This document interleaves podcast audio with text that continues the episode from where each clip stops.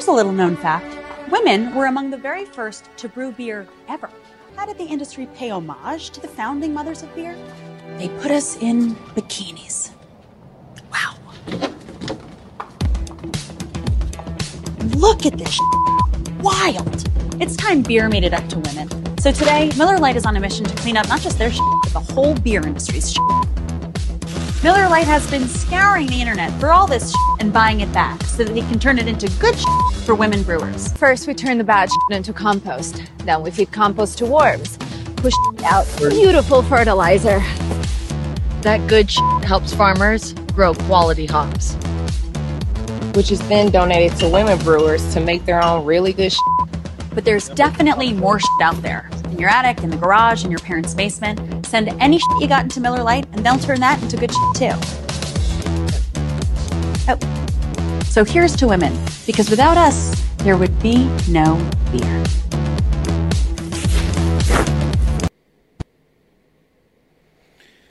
Welcome to Disaffected. I'm Joshua Slocum, and this is the show where we talk about politics, culture, and relationships through a psychological lens.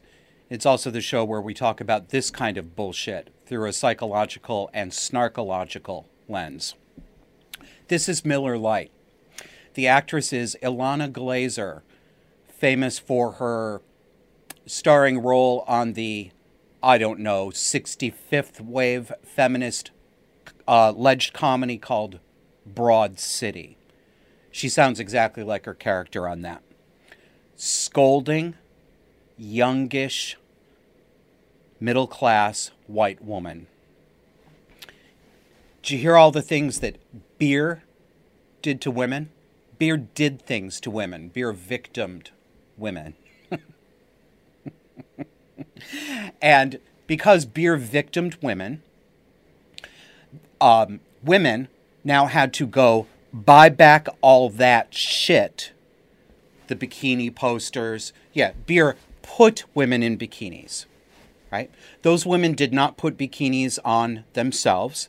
They did not sign those modeling contracts. All of them were white slaved. Oh, you didn't know that? Well, now you do. They were all patriarchied. They were all forced to do it. They were me tooed into it. And they didn't make any money from it. Totally non consensual. Totally. So they're going to recycle all that shit and make it into compost and donate it to women brewers. Why? Why is it Miller Lite's job to donate composting material to women viewers? Bu- viewers? Brewers? in the words of one of the women featured in the commercial, it's so they can make good shit. You know, this is what happens when companies believe that hiring young, woke women is a panacea to whatever they believe their business problems are. It's not. This stuff is poison. Just like Bud Light, mocking their customer base, mocking their mostly working class white male customer base. This one goes even further. You know, Bud Light just irritated the hell out of everybody by paying that young man, Dylan Mulvaney, who's had surgery to look like a woman, prance around and get his face on a can. That was bad enough. But then the account executive, the 30 something year old white woman in charge of the Bud Light campaign, uh, I think it was her podcast interview where she mocked the Bud Light view, uh, viewership. Listen to me. You can see where my mind is. Uh, drinkership by calling it fratty and out of touch. Now, I realize that the commercial we just watched here probably was in the pipeline and had been made already before the Bud Light controversy. So uh, you know, maybe it's not fair to say, didn't Miller Lite learn anything from Bud Light? But yet they still released the commercial. Don't tell me that women are oppressed culturally. It is, there's no more hiding it. This is contempt. It is contempt for men, especially uncouth men. We're going to talk about that later in the show, too candid men, uncouth men. They don't even have to hide it. Just like black people don't have to hide their virulent racism against white people, they get to say it right out in public, and the news media will applaud them for it. Now they applaud these women. They applaud these women for just basically mocking the hell out of the people who actually buy this brand. Miller Lite, I hope I hope you tank. I hope you go away. You deserve it. Speaking of things left wing, let's talk about left wing authoritarianism, which is something that the very word shocks many people. And that, I believe, is because the original paper from, I believe it was 1996, on called The Authoritarians by Robert Altemeyer did decades of damage to the social sciences and the conversation around this topic, that topic being abusive political behavior and authoritarian tendencies. Robert Altemeyer's paper is considered the gold standard. You can you can see the influence across all the social sciences that deal with questions like this. His his paper simply is unchallenged and unquestioned uh, until now. Robert Altemeyer defined authoritarianism as synonymous with what he saw as a right wing personality. For him, by definition, authoritarianism was right wing. It couldn't be anything else, they were synonyms. Of course, the overwhelmingly leftist academy naturally bought this whole, and it seeped out into the culture, and it's now the mainstream view. Quick demonstration of how that is true. I did two Google searches. Look at the first one here on your screen. I searched for right wing authoritarianism.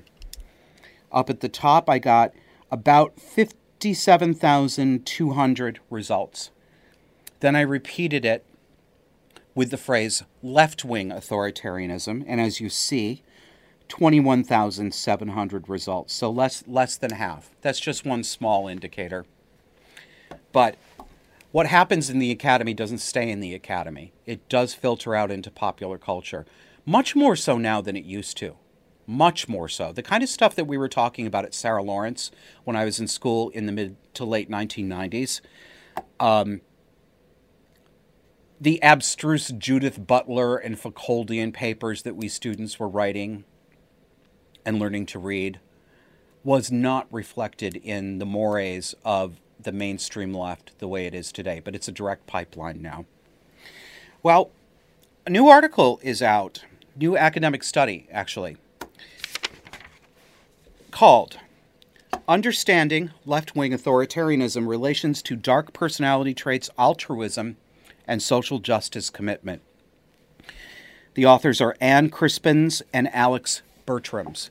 In the show notes to this video, we have a link directly to the paper so that you can read it. I can only give you a gloss. It's a very dense paper, and some of it is beyond my familiarity with statistical methods. So it, it, it, it is a lot deeper than what I'm able to share with you. Um, but here's what I got from it. Let me read to you from the abstract. In two pre registered studies, we investigated the relationship of left wing authoritarianism with the ego focused trait of narcissism. Based on existing research, we expected individuals with higher levels of left wing authoritarianism to also report higher levels of narcissism. Further, as individuals with leftist political attitudes can be assumed to be striving for social equality, we expected left wing authoritarianism to also be positively related to pro social traits, but narcissism to remain a significant predictor of left wing authoritarianism above and beyond those pro social dispositions. But what happened then? Still from the abstract. However, neither dispositional altruism nor social justice commitment was related to left wing anti hierarchical aggression. And I'm cutting in here.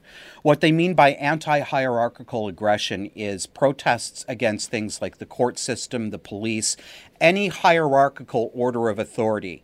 Um, is what these people are against. They don't, well, they say, of course, they say they don't like hierarchies and they will fight those hierarchies. Uh, but of course, once they get there, they put themselves at the top of a new hierarchy. Back to the abstract. Considering these results, we assume that some leftist political activists do not actually strive for social, social justice and equality, but rather use political activism to endorse or exercise violence against others to satisfy their own ego focused needs. We discuss these results in relation to the dark ego vehicle principle. Now, I have a couple of questions. Why would the authors have assumed that actual altruism and actual pro social desire for justice would correlate with left wing authoritarianism? That's not an assumption that, to me, at least makes sense on its face. Genuinely pro social people, genuinely pro social people, not people who claim they're pro social, those who actually are, they don't tend to endorse authoritarianism and violence. And that that assumption that they made, I think, might give a window into the base mindset of a lot of people who are thinking in this in this realm. It's not only puzzling; it's it's a dangerous assumption to make. It it's a form of I'm sure they they really do mean well. You shouldn't be sure of that at all. But the authors were honest in saying that that's not what they found. They they expected they'd find a little bit of sunshine and lollipops with the leftist authoritarians, and they didn't find that, and they were very honest about it. And I give them credit because you can't, you should be able to, but you actually can't expect that kind of honesty from the academy today. So good for them. Other things they found. Give you a few. Quote. While there is wide agreement that right wing authoritarianism and social dominance orientation. Let me, uh, I'm breaking in again. Let me describe social dominance orientation for you.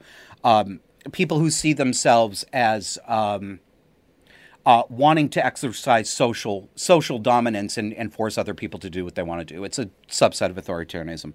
While right wing authoritarianism and social dominance orientation are valid psychological constructs, the notion of left wing authoritarianism has been met with skepticism by many researchers. Next quote Left wing authoritarianist anti conventionalism is assumed to not only lead to an intolerance toward conservative values, but also the desire to impose those progressive moral values on others. The desire goes along with top down censorship as well as anti hierarchical aggression.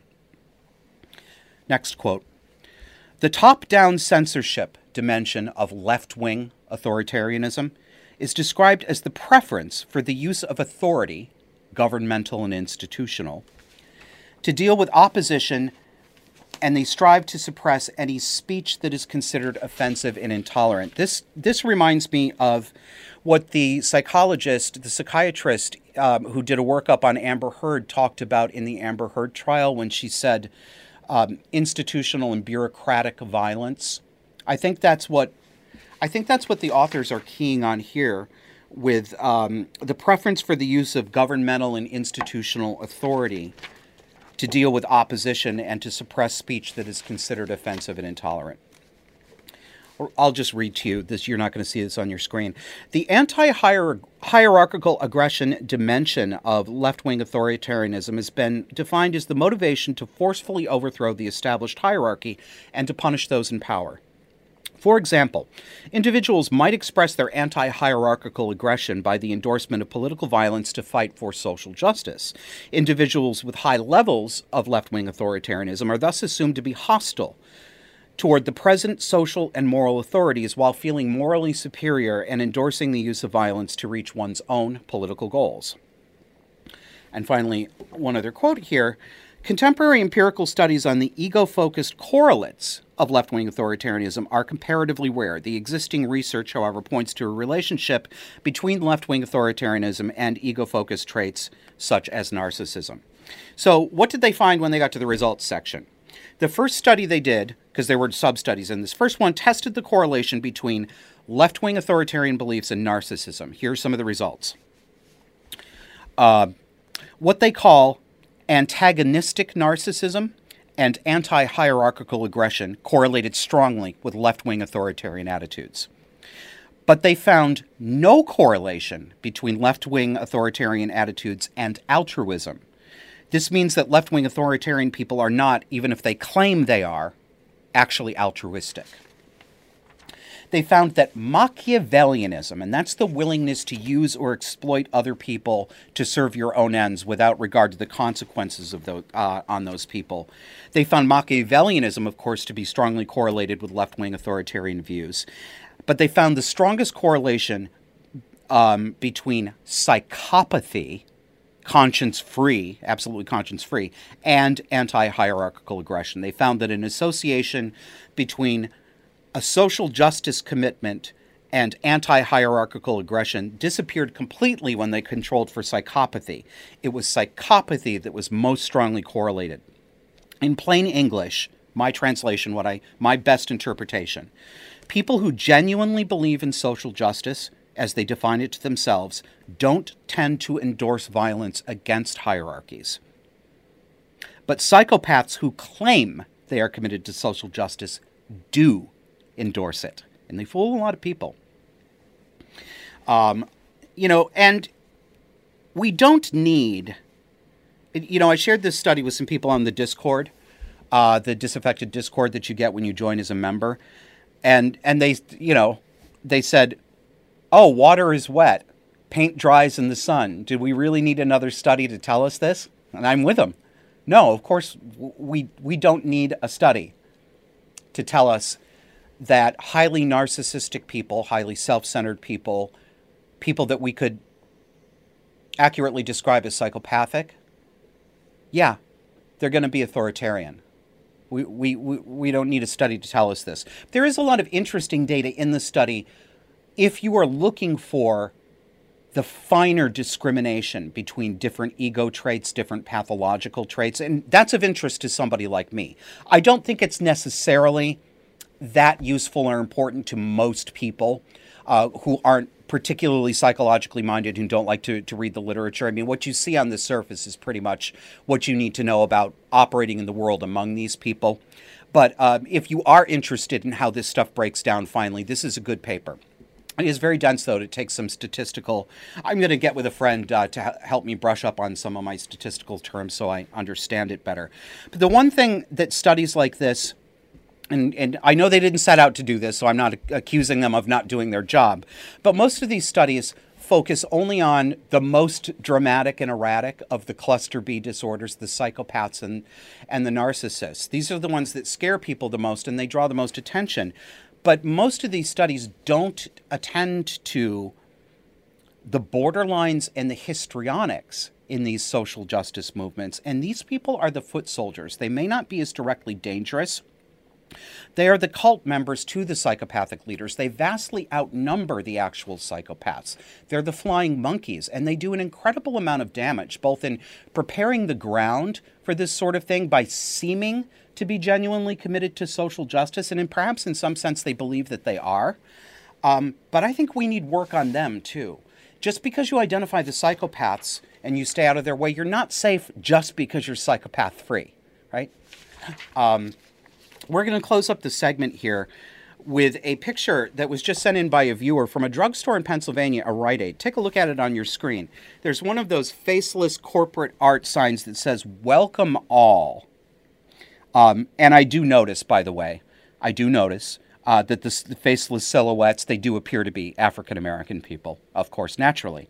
Welcome all, but underneath the welcome all sign, following CDC guidance, fully vaccinated guests may shop without wearing a face covering. This is today. This is May of 2023. It's from the state of Pennsylvania. This is covert aggression. Doesn't it sound, on the surface, doesn't it sound nice? Welcome all. Our guests are welcome to. It sounds nice, but it is not substantively nice and it is not substantively welcome. It is exactly the opposite. We're going to pick up on that theme after the break.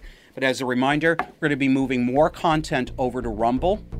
We may even be going to Rumble exclusively. So I'd like you to please take a moment and make a Rumble account, bookmark it, actually make your account so that you can interact with the commenters on there because our days on YouTube are going to be numbered. Um, and um, we'd like to see you over there. So this move is going to happen. I can't tell you when it's going to happen, but it is going to happen. So please join us over there, and we'll see you after the break.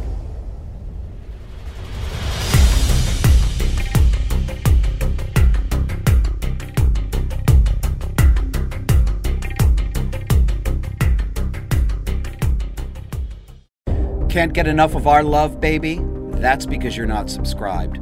Move that thumb over to the great big old subscribe button on your podcast app so you never miss an episode.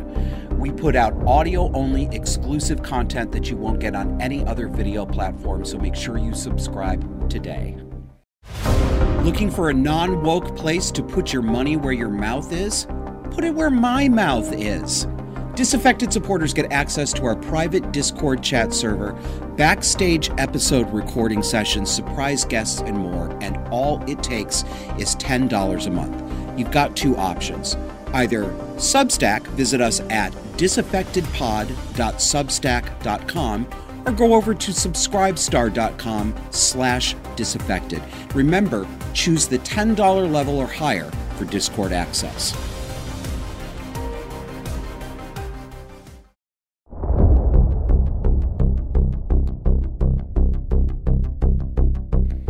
Welcome back.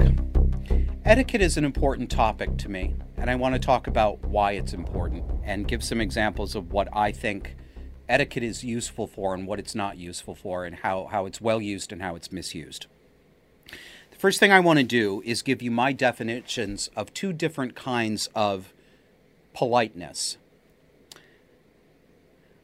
To me, there is formal or nominal politeness, and there is substantive politeness. They are not the same thing. I gather that most people are only aware of the formal and nominal kind of politeness. So I'm going to give you my definitions here on the screen. Formal or nominal politeness. It's speaking with specific words and phrases that are considered to signal consideration or respectable behavior. Nominal politeness emphasizes form over content. Practitioners believe that they are being polite if they use these linguistic forms, even if they have a barb or an insult hidden inside them. Now, contrast that with what I call substantive politeness. And perhaps another word for this is respect or genuine respect. But substantive politeness is genuine consideration for the stance of another, taking care not to overstep one's bounds not to speak to another in a dismissive or dictatorial way. Stu- uh, substantive politeness is less concerned with forms and specific words and more concerned with respect and staying within one's own boundaries in relation to another. This plays out frequently online, the tension between formal politeness and substantive politeness. In modern society, I think, is obsessed with formal or nominal politeness, and it monitors our compliance with this, at least in the online discourse. For those of us who are like me, tend more toward substantive politeness, and I realize that some of you are snickering as as you hear me say that, because I'm often rude on the show. This is a show. It's commentary. It's serious commentary, it's also sarcasm. It's also comedic insult. You know, I don't speak this way to everybody in every context in in the real world every day. This is show Josh, not real life Josh. Although there's some real life here too.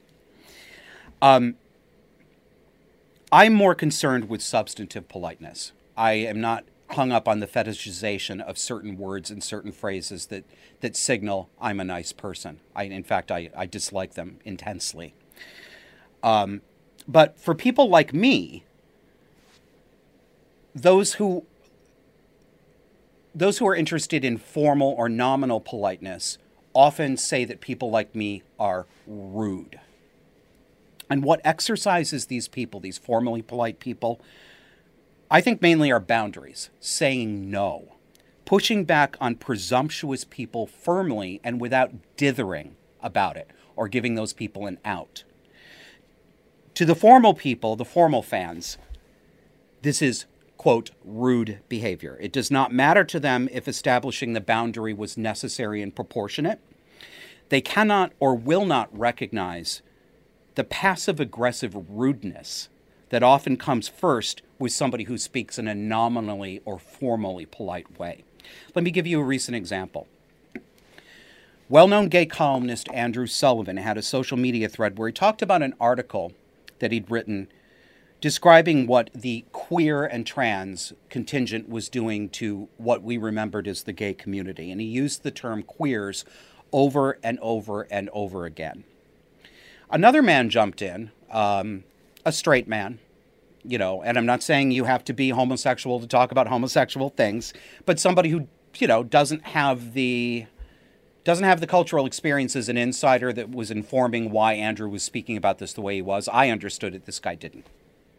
He jumped in and he used a formal, formally polite technique that was actually substantively rude, and I found it audacious. Um, because we ended up blocking each other, I can't show you exactly what we said, so I'm going to give you my most honest paraphrase of what both of us said. He added a lot of I feels and I wonder if clauses to his response to make himself sound polite, but he was really lecturing Andrew on using the term queer too much. Never mind that the activists themselves that Andrew was talking about use that word themselves to describe themselves. So this gentleman said Andrew was, quote, needlessly alienating people with his language and that it was unfortunate that he was, quote, adding more heat than light to a very serious topic.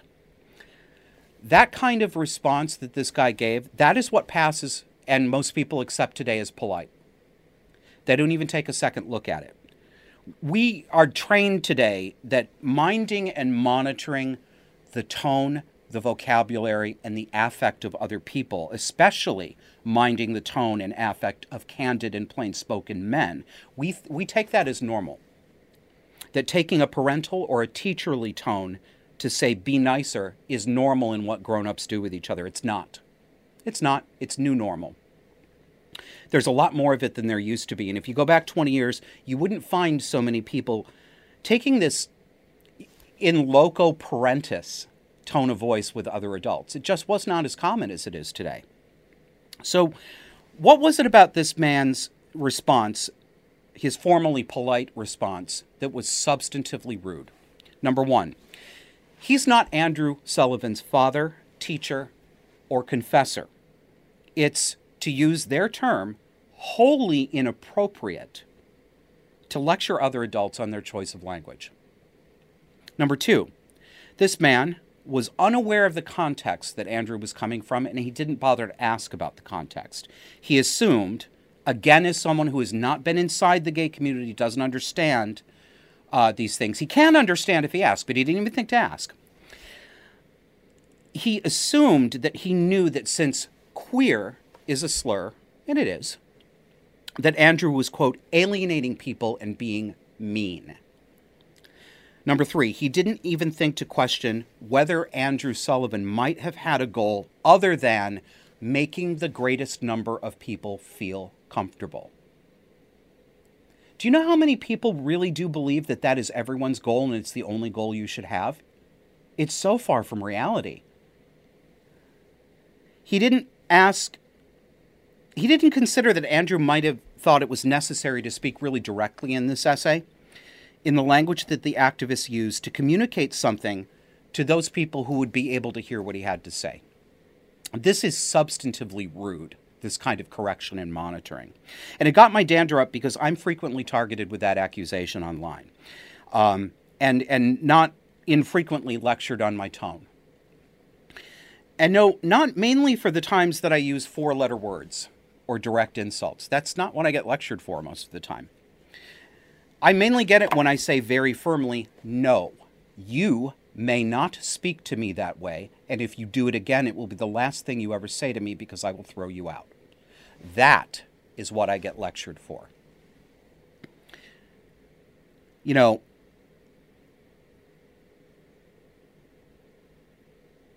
is that a warm and welcoming statement that I said? Take that tone of voice with me again, talk to me like a parent, and it's the last thing you'll ever say to me? No, it's not warm and welcoming. It's not meant to be but it's also not rude. It's not an insult. It's not an assault. It's firm. And yes, it's icy. I meant it to be icy.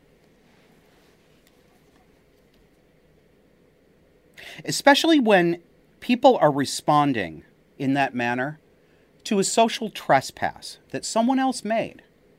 a line that someone else crossed and got away with because they assumed that because they sound polite, they got to say what they wanted to say. So I responded, and I couldn't get I couldn't get my critic here to answer a direct question about whether he understood the context. And he said, this is the guy responding, to Andrew Sullivan, that he thought someone of Andrew's stature and public renown and importance was, by default, asking to be nudged in the right direction. And that he was only fulfilling that important duty for the benefit, the betterment of all of us. Excuse me while I fan a little bit here. Summer's coming on. That makes that that that makes me see red. I responded to this gentleman by saying, you know, I, I, I copied his response and I said, nudge me and see what you get. Nudging is what mothers do to recalcitrant children who are still learning the difference between an inside and an outside voice. It's what you do to instruct kids. It's never appropriate for another adult to do this in public conversation.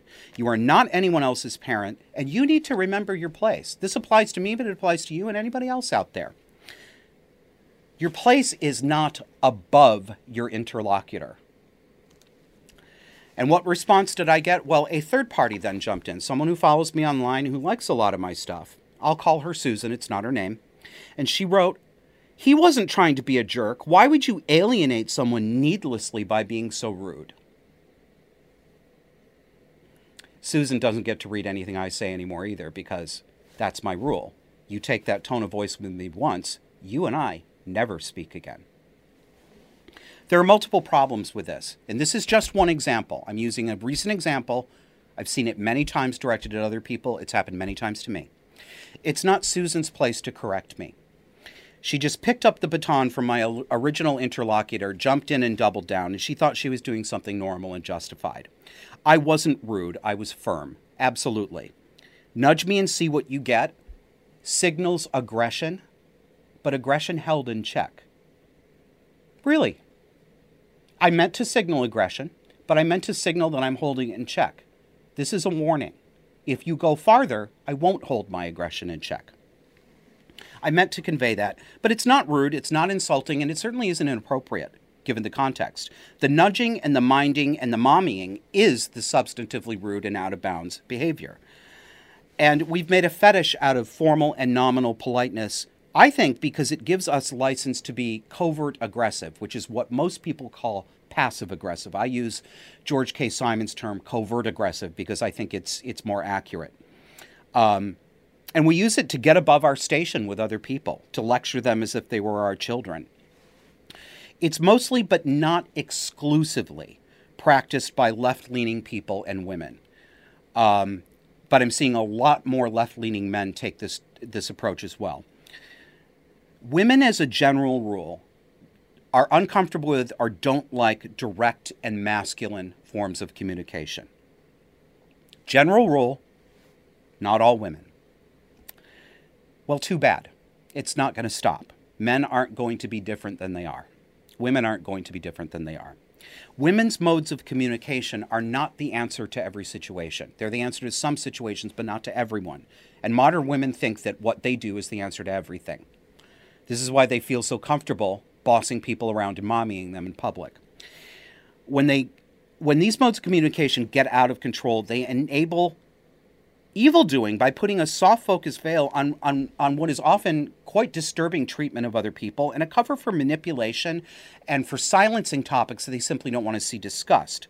So I say, if you're like me, say no to nudging, tolerate zero nudging. Push back on people who take a parental tone with you. Put them in their place and hopefully do it in front of other people because they make sure to perform this in front of other people when they're doing it to you. I can't change the world. I wish I could so much. And I know some of you are sitting there justifiably saying, I'm glad he doesn't have a button to change the world. That's a valid point of view as well. Um, but I would like to see more of us reassert boundaries. You know, if this were an old 19th century Victorian novel, that kind of, of, of bossy, inappropriate intrusion into someone else would have gotten a response like, Sir, you forget yourself. And that would have put an end to the conversation. That reminder alone would have been enough to back off. It's not enough today. Um, and and formal fetishizing formal politeness over substantive politeness. And l- let me let me take it further. Let me take it out of just politeness and rudeness. Let me take it into caring, genuine caring, having a genuine interest in the well-being of other people. You can do that in a formal, nominal way, or you can do it in a substantive way. I make fun of the excesses of trans lunacy every week on this show because it is, as as I've said before, I believe our worst cultural derangement, our most dangerous, physically and emotionally dangerous cultural derangement. The most aggressive and ridiculous clowns get the verbal razor treatment on this show, and they get the mockery because they have it coming, and there hasn't been enough of it. And I think that if these people had been mocked for their basically Bellevue psychiatric behavior in public and Walmart more from the beginning, we wouldn't be at the place we're at right now. I think our formal and nominal caring has actually enabled and encouraged this. So for those of us who do the mockery now and pay the social price, we're cleaning up the mess in some way for the rest of the people who mommy toned our culture into she males and girl hymns and making themselves into a sacred caste. So you're welcome. But underneath the mockery, there is actual tragedy. Transgenderism is tragedy. It's not ever healthy, it's not ever beautiful, it's not ever life affirming. It's a choice to deny your very real existence, to give in to delusional or outright paranoid thinking, to act like an addict constantly, to chase a high for the rest of your life that gives you less and less each time you get it until you're broken or dead. And Ellen Page, the actress, is playing out her tragedy in front of the rest of us while Hollywood gushes fake tears about what they call her gender euphoria. If you ever wonder why stars die so early, think about how impossible it is for anyone who genuinely cares about these people to even get close to them. How impossible it would be for anyone to ever say, No, I don't want you to do this. I don't want you to hurt yourself. It doesn't happen. Here's Ellen Page from a few years ago. You're seeing her on your screen. Here's Ellen Page today.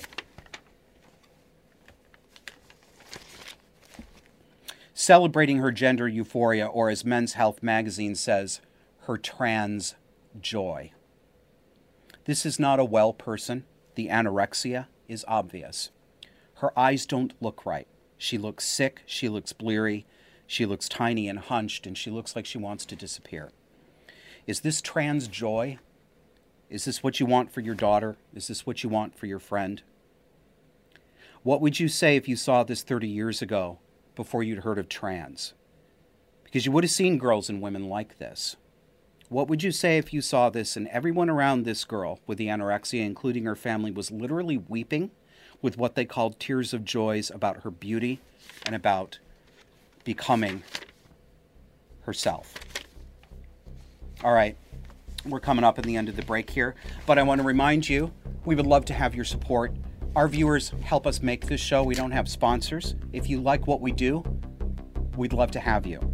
You can join and become a member through disaffectedpod.substack.com or through subscribestar.com. And if you want to just make a one time donation, we'd, we'd love and appreciate those too. You don't have to commit to anything. You can send us a one time donation to us at disaffected.fm using PayPal. So go to PayPal and use the email address us at disaffected.fm. We'll see you after the break.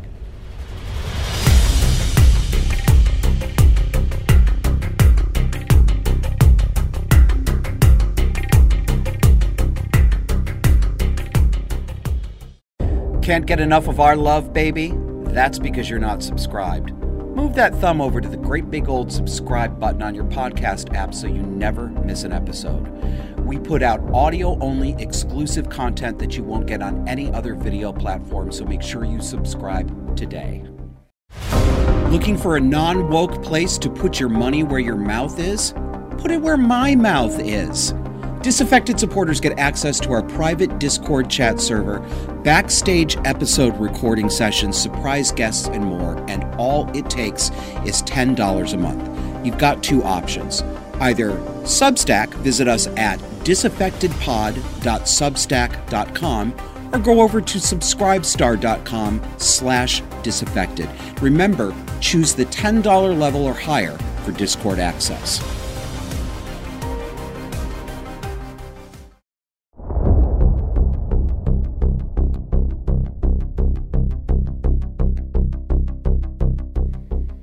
Welcome back. I want to talk about death. Death, dying, funerals, grief. Not everybody's favorite topic, but that's my specialty is doing not everybody's favorite topic. Uh, first, I want to let you know about a much longer conversation about this if you're interested. I did it with Stephanie Winn, who generously hosted me on her show called Some Kind of Therapist. Just plug that into your favorite search engine. Stephanie is a therapist. Um, she's great to talk to. She's not a woke therapist.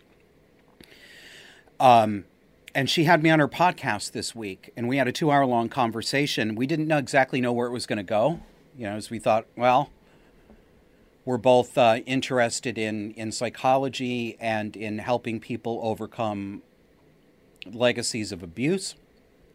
But we ended up talking mainly about death. And it's been five months almost since I left my job at Funeral Consumers Alliance, my 20 year career as the director of that nonprofit. As a reminder to people, um, the organization, think of it as if it were Consumer Reports magazine, but only for funerals. So we were a, an educational organization. Our job was to help people figure out how to arrange funerals, burials, cremations that met their emotional needs, but more importantly, their, their financial ability. Because Americans spend, often overspend on funerals and um, have buyer's regret about it, or they find themselves caught at the last minute not having done any planning and walking out of the mortuary with sticker shock, having no idea that what they wanted is going to run them seven, eight, ten, fifteen thousand dollars. It doesn't have to. It does not have to. That was why Funeral Consumers Alliance exists.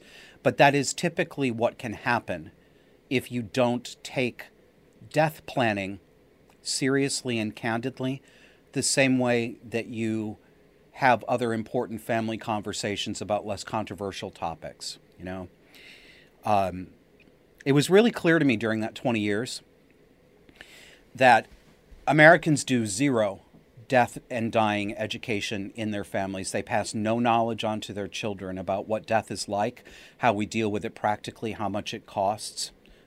Um, it simply is not spoken about. Um, but I've had enough distance from leaving my job. You know, I mean, I did resign from my job, but if I didn't resign, I would have been fired. I was the target of a woke cancellation campaign, mainly from within the organization. Um, that stung. Made me a little gun shy about wanting to ever touch the topic again. But I've had a few months now to cool off. and I remembered why I took this job in the first place and why it why this is still important to me and why I want to talk to you about it. Americans, maybe Westerners generally, but I mainly know the American and Canadian mind when it comes to death and funerals. Americans, we aren't just afraid of death, we have a full blown neurosis. I mean that clinically. I'm not saying people are crazy, but I am saying they have a full blown neurosis. It's not just a little anxiety, it's a neurosis. We don't talk about death at all in any realistic way. You can open the obituary page of any newspaper and substitute Sorry, I'll tell you what's going on in my head. As soon as I said open the page of a newspaper, I heard in my head some commenter saying, Nobody reads newspapers anymore. It's got everything online. Okay, so swipe it open on your tablet. You know, be able to, be able to, just never mind. I really am becoming an old man. Um, you can open the obituary page of a newspaper and you can see 24 people there with pictures and their names, and not a single person has died. No one died. They got lost. They passed, they passed on, they passed away. Occasionally they go home to the loving arms of Jesus, but they never, ever, ever die. Interesting, isn't it? When I first took the job at Funeral Consumers Alliance, no, this is before I took this job. I want to tell you how I understand and actually empathize with that fear of death. When I was a young reporter, I was a cops and crime reporter, which meant I was the ambulance chaser. I went to all the fires, murders, I covered murder trials, uh, I went to the suicide bridge jumpers. Not going to lie, it was an exciting job. I enjoyed it. I did. I got the same kind of thrill out of it that emergency medical techs do. Yeah, you want to help people, but you also feel some excitement at having to jump into the middle of an emergency and do something about it. I didn't want to do this story. A terrible house fire had hit a family's house, and four of the six children burned to death in the house. The parents and two of the children survived.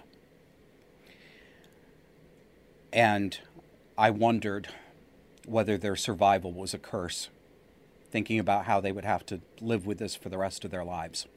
My editor told me that I needed to cover this story, and he wanted me to go to the funeral home that was doing the funerals and see if I could talk to the family. And I really, really, really didn't want to do this. It felt like a terrible intrusion, but I had to do my job. And I went to the funeral home. The family wasn't there yet, thank goodness. Uh, but I met the husband and wife who owned the funeral home. They were really lovely people. And um, I told them what I was there for, and I said, I, I'm sorry. I don't really want to do this because I don't want to intrude on this family's grief. Maybe I can talk to you. Um, and they understood. But the guy said to me, he said, hey, You've never been in a funeral home, have you? And I said, No, you know, I went to my grandmother's funeral, but I've never seen the inside of a funeral home. He said, Do you want to see what we do here? And I said, Yeah, yeah, I do. You know, because I do always want to see those things. I want to see what's behind the curtain. And um, he took me down a hallway, a long hallway, sterile sort of hallway, and door at the end of it. Opens up the door, invites me in. We go into a room that's a little dim, the lights are off. He closes the door and he turns on the fluorescent bank of overhead lights, and all of a sudden I'm standing in about 16 different coffins of all different sizes and, uh, you know, not sizes and shape. They don't have that many different sizes and shapes. All sorts of different colors and levels of fanciness. And in that moment, I froze. I had an anxiety reaction. I know it sounds silly, but a lot of people are like this. I was like, oh my God, these are all boxes for bodies. I'm standing around among all these coffins. I had a little bit of that feeling that you get when you watch a horror movie that focuses on the gross anatomy student, the medical student who's studying for her finals down in the morgue. Uh, after she's done dealing with her cadaver, and then the camera pans up while she's sitting there writing out her te- uh, her test notes, and all of a sudden the bodies have sat up under a sheet. That's kind of how I felt. I yeah, I mean, I I obviously melodramatic it up big time in my mind. So I understand that feeling. But I know the feeling that came next too. The funeral director just simply kept talking to me like nothing was wrong and that this was all completely normal. And within three to five minutes, nothing was wrong and it was completely normal. And I no longer had any fear of walking through the back parts of a funeral home. I realized to myself, Josh, these are just boxes. They're just boxes. People die. When they die, they go in boxes. Big deal. Shortly after that, I joined Funeral Consumers Alliance as a staff member. Um, and one of the stories I wanted to write was about how a very large funeral home chain had bought up family owned funeral homes and raised the prices astronomically. And nobody knew this. They thought they were still dealing with Smith and Sons Funeral Home, but it was really owned by a Wall Street chain. So I tried to do a consumer feature story on the weekend and an, an investigative story about what had happened to the prices at these famous family owned funeral homes that, that had been owned by Wall Street for 10 years and nobody knew it. And I got a very quick lesson in how um, trade organizations and businesses are actually in bed with the state government regulatory agency. So, for example, the um, the State Board of Embalmers and Funeral Directors, which is ostensibly the regulatory agency that's supposed to ensure quality service and adjudicate consumer complaints, was colluding with this big company to deny me access to documents and papers that were clearly releasable under open government laws. They broke the law. It wasn't a gray area at all. I mean, I, I know FOIA law, Freedom of Information Act. And I couldn't get anywhere with it. It went all the way up to the Attorney General's office when I filed a complaint, and the Attorney General sided with them too. And two weeks after my, my complaint was thrown out, the local sales president, the regional statewide president of this company, was appointed to the presidency of, of the state board. So I knew what game was being played here. I eventually joined FCA after this experience, and one of the first calls I took was from a nurse, and she said, Hi, uh, yeah, we have one of your members here and he's expired. So I asked the nurse if she wanted to renew his membership, and I got cold silence. And I thought, What's going on? And she says, Sir, I said he expired. and that is when I learned that nurses are incapable of saying the word death or died either. The next call I remember that came the next month was trying to resolve a consumer complaint. Jewish woman wanted her husband to be buried in a mausoleum space they'd pre bought in Florida, but Jewish custom doesn't like embalming and it doesn't like sealed metal caskets. They want wood caskets. Um, and the cemetery wouldn't let her bury her husband there because they required embalming and they required a sealed metal casket as a condition of burial. So I called the cemetery manager and I couldn't understand this. I warn you, a little bit gross here. Um, one of the problems with sealed caskets, they're sold as protective uh, if you're ever at a funeral home. It's a casket with a gasket. It's got a rubber liner that makes the lid meet the top. Tupperware for the dead. But it adds about $700 to the cost of the casket, it's a little $12 rubber gasket. Well, what happens when you place a body inside a quasi sealed environment, especially in a warm, humid climate like Florida, gases can build up and actually cause the casket to breach or explode. Um, it's disgusting. I've seen it, I've smelled it. It's really, really terrible. So I didn't understand why the cemetery would want this, let alone require it. So I called the cemetery manager and explained this to him because I'm trying to get him to negotiate with me to help this woman out. And when I d- describe the problem, he says to me, I've been the manager here for many years and we've never had that problem despite having had to move some of our patients over time. Did you hear that? I said, Did you say patients? He says, Yes, our patients. And I said, Well, you have quite a crypt-side manner, sir. Um, I was astonished. Even the funeral directors couldn't talk about dead bodies. Patients. Right? Most people don't know anything about what they're buying when it comes to funerals, what it ought to cost.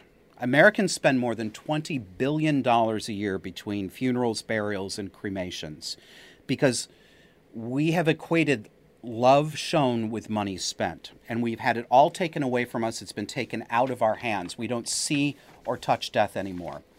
Did you know that 150, 160 years ago, there was no such thing as a funeral home. That's an incredibly modern luxury. We have a business we can call at two in the morning to whisk the body out of the house so that we don't have to de- deal with it in sea. That that's that never existed in history before the mid to last quarter of the 19th century. Your own ancestors, if you're an American whose family has been here for a long time, the women of your house were lying, laying out the dead, washing the body. The body was shrouded at home. Sometimes the undertaker came, and when embalming came in, they embalmed at home too. This was considered normal. But participating in the funeral as a family, hands on, with the corpse, with the coffin, was normal.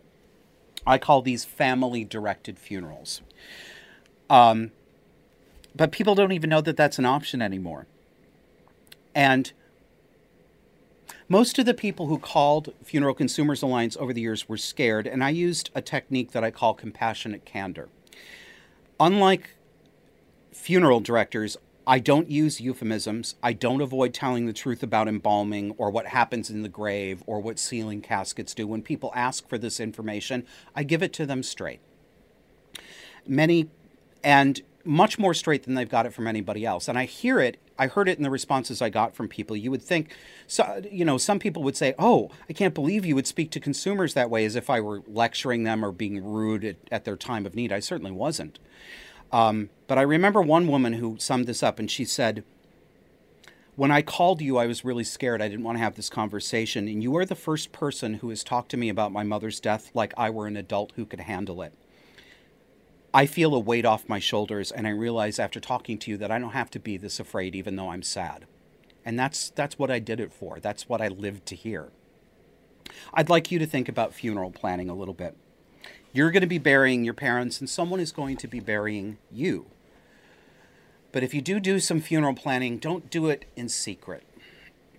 I had a woman who called me once who couldn't afford to ship her mother's body back to the old cemetery across the country. Her mother's only wish was to be buried next to her husband, but she didn't anticipate that when she died, the family would be spread out across the country. And her daughter, who called me, was in tears because she was a single mother and she had school tuition to pay for. She literally couldn't afford to ship her mother's body from down south back to the cemetery in Maine, and she was guilting herself and crying over it. And I, and what I said to her was, you know, if your mother were here right now, and she were sitting on your shoulder and she saw you going through this emotional torment, do you believe your mother would have said, Kathleen, yes, I do want you to jeopardize your kid's school tuition. I do want you to sweat the rent because I'm that important. Would your mother have said that to you? And she goes, no. And I said, well, I don't think she would either, right? So it's okay to do something that's practical. When I had a heart attack at age 36, I had to reevaluate my death plans. And from experience at work, I believe that planning with your family, not doing it in secret and sealing it in an envelope and not giving dictates from beyond the grave, but actually asking your survivors, not telling them what you want, asking them what they might want to, must be a part of this conversation. Um, I'm going to be giving some group classes soon on this um, on Zoom. People are going to sign up. I'm going to do some basic funeral planning stuff. Keep an eye on my site, which is joshuaslocum.net. Um, and on our Substack, which is disaffectedpod.substack.com, and I will announce those classes when they're ready. But I want to leave you with five tips to think about. This is what I call four step funeral planning. Number one, talk to your family. Ask them what will be meaningful and practical for them. Don't give orders. Don't seal your plans away in a lockbox. Set a budget. Talk about how much your family can comfortably afford because if you don't, the funeral home will. Number two, decide on burial, cremation, body donation, or some other form of disposition. Number three, shop around. Yeah, shop around. In most towns in America, if you're looking for the same simple cremation, you can get it at one place for $900 and $3,500 at another funeral home in your same town. And you'll never know this unless you shop around. And finally, put it together on paper, actual paper, not your tablet, not your computer, not your phone. Make copies today and hand that paper to your survivors. That's this week's show. Thanks for joining me. I'll talk to you next week.